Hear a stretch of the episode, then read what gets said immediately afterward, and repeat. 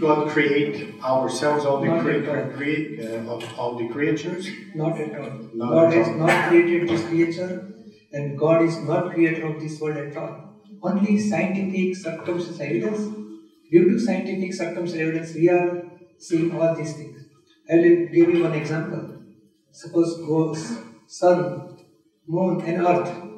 They are revolving each other. Then phases of moon take place. First day of moon, second day of moon, third day of moon.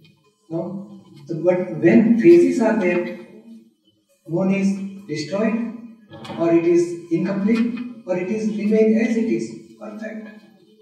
Yes, this is a physical phenomenon. This is Like that, soul is perfect, but phases of soul occurs due to scientific circumstances.